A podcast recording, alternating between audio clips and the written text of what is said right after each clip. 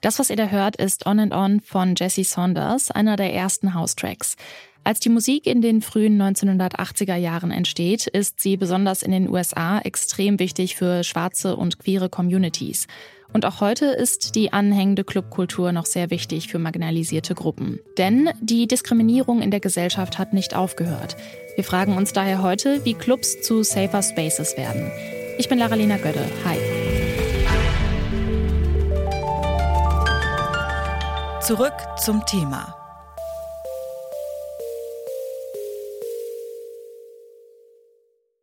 In der vergangenen Woche gab es in Berlin den Tag der Clubkultur.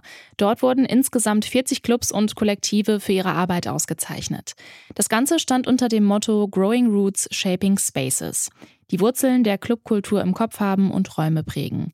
Deswegen haben die KuratorInnen bei der Auszeichnung auch besonders auf Diversität und neue Konzepte geachtet. Denn die Clubkultur ist auch heute noch für viele Menschen elementar, um die eigene Persönlichkeit zu entfalten. Damit das gut funktioniert, sollen sogenannte Safer Spaces geschaffen werden. Orte, an denen Menschen möglichst frei von Diskriminierung sind. Und wenn verbale oder körperliche Übergriffe stattfinden, werden sie im Sinne der Betroffenen aufgearbeitet. Warum sich besonders Clubs als Safer Spaces anbieten, das weiß Katharin Arendt. Sie ist die Projektleiterin des Tags der Clubkultur und leitet außerdem die Awareness Akademie.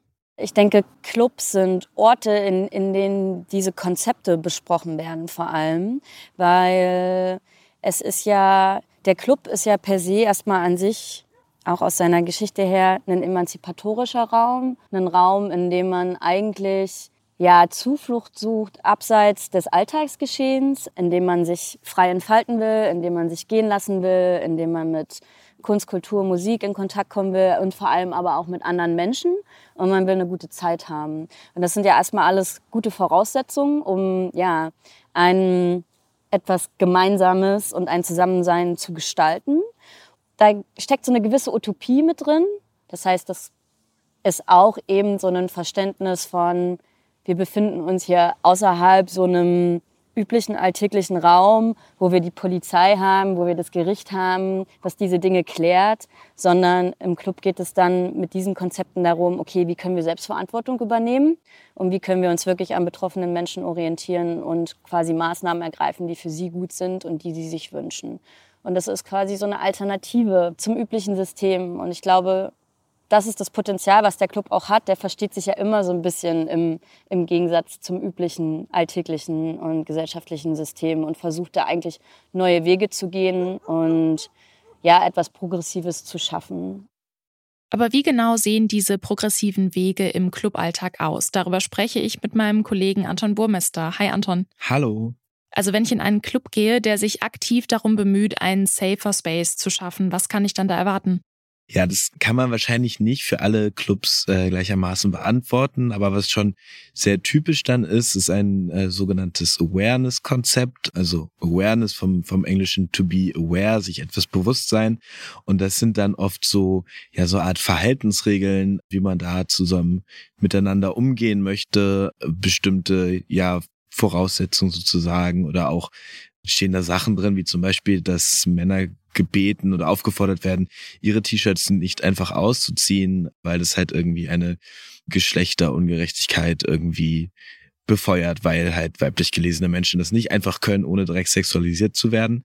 Und dazu sind dann oft auch noch sogenannte Awareness-Teams unterwegs, die dann halt irgendwie im Club sich bewegen und ansprechbar sind, wenn man jetzt zum Beispiel irgendwie eine unangenehme Erfahrung macht, eine Grenzüberschreitung erlebt, kann man auf die zugehen. Und was dabei halt ganz wichtig ist, ist, dass wenn du, ich oder also wenn eine Person sagt, dass sie eine grenzüberschreitende Erfahrung gemacht hat, dann ist das auch so. Also dann geht es halt jetzt ganz klar darum, dass die Leute ihre eigenen Grenzen festlegen und nicht irgendwie von außen gesagt wird, wie es war, sondern dass man sich immer mit den Betroffenen da solidarisiert. Wenn man aber alternative Wege einschlägt, warum dann Safer Spaces, also sicherere Orte und nicht Safe Spaces, also sichere Orte? Dazu nochmal Katharin Arendt. Clubs sind auch nur ein Bereich unserer Gesellschaft, ein Teil öffentlicher Raum, wie viele andere Räume in der Gesellschaft, die eben nicht frei von Diskriminierung sind, die eben strukturelle Ungleichheiten produzieren und innehaben. So ist unsere Realität und da diese Realität macht vor dem Club nicht halt. Und deswegen wäre es einfach naiv und auch nicht korrekt zu sagen, wir sind hier in der Lage, einen Safe Space, also einen absolut sicheren Raum zu schaffen. Was man aber sagen kann, ist, wir bemühen uns, alles dafür zu tun, dass alle sich so sicher wie möglich fühlen können und dass ihnen vor allem auch Unterstützung angeboten wird, wenn hier was schief geht, weil wir gehen reflektiert und aware damit um, dass dieser Raum eben ein Raum ist, wo was passieren kann. Und davor verschließen wir die Augen nicht. Wir bereiten uns aber darauf vor, etwas zu tun, wenn dieser Fall eintritt. Und ich glaube, das ist, was Safer Spaces sagen und was auch Awareness-Konzepte sagen. Und was wir auch gerne bei der Club Commission oder in der Awareness Akademie, das ist so unser Awareness-Projekt, sagen, sind Intentional Spaces. Also ich setze eine Intention, wie wir miteinander umgehen wollen und was das hier für ein Raum sein soll. An welche Grenzen stößt man denn, wenn man sich einigt, was für ein Raum das sein soll? Die Grenzen sind eben dieselben Grenzen wie auch in der Gesellschaft. Und man muss immer reflektieren, okay, was ist das, was sind die Machtstrukturen, auch in, ein, ein, in einer Cluborganisation. Es ist ja dasselbe wie im Rest der Gesellschaft. Kein also wir können vorher nicht absehen, welche Menschen sich wie verhalten werden. Und es gibt immer viele Unbekannte. Und das ist so die Grenze. Und ich glaube, wichtig ist, diese Safer Spaces oder Awareness-Arbeit so als Prozess und, und Reflexion zu verstehen. Und ich glaube, es muss verstanden werden, dass Awareness-Arbeit ein super holistischer Prozess ist, dass der sich eben auf alle Gewerke im Club, auf alle Hierarchieebenen im Club und auf alle ja, Mitarbeitenden im Club bezieht und dass man da erstmal ganz vorne anfangen muss und dass man eben gemeinsame Werte identifizieren muss und eben seine eigenen Strukturen kritisch reflektieren muss und dann entscheiden kann, okay, welche Maßnahmen wollen wir ergreifen. Und ja, das ist halt sehr, sehr viel Arbeit und die kostet eigentlich auch viel Geld. Und das ist auch eine Grenze, die ich sehe. Äh, finanzielle und ja, menschliche Ressourcen, die auch gerade im Zuge der Pandemie beide sehr wenig vorhanden sind. Und genau, das heißt, da gibt es auch so ja, Ressourcengrenzen.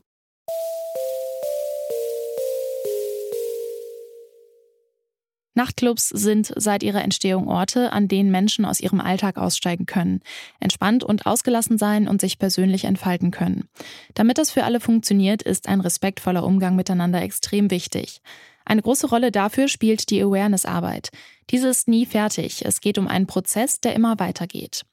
Wenn Clubbetreiberinnen, Künstlerinnen und natürlich auch die Besucherinnen an einem Strang ziehen und an gemeinsamen Werten festhalten, dann können Clubs sichere Räume sein als die meisten anderen Orte in der Gesellschaft.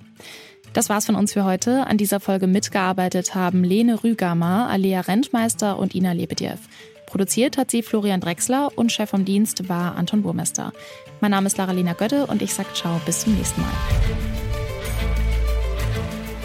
Zurück zum Thema vom Podcast Radio Detektor FM.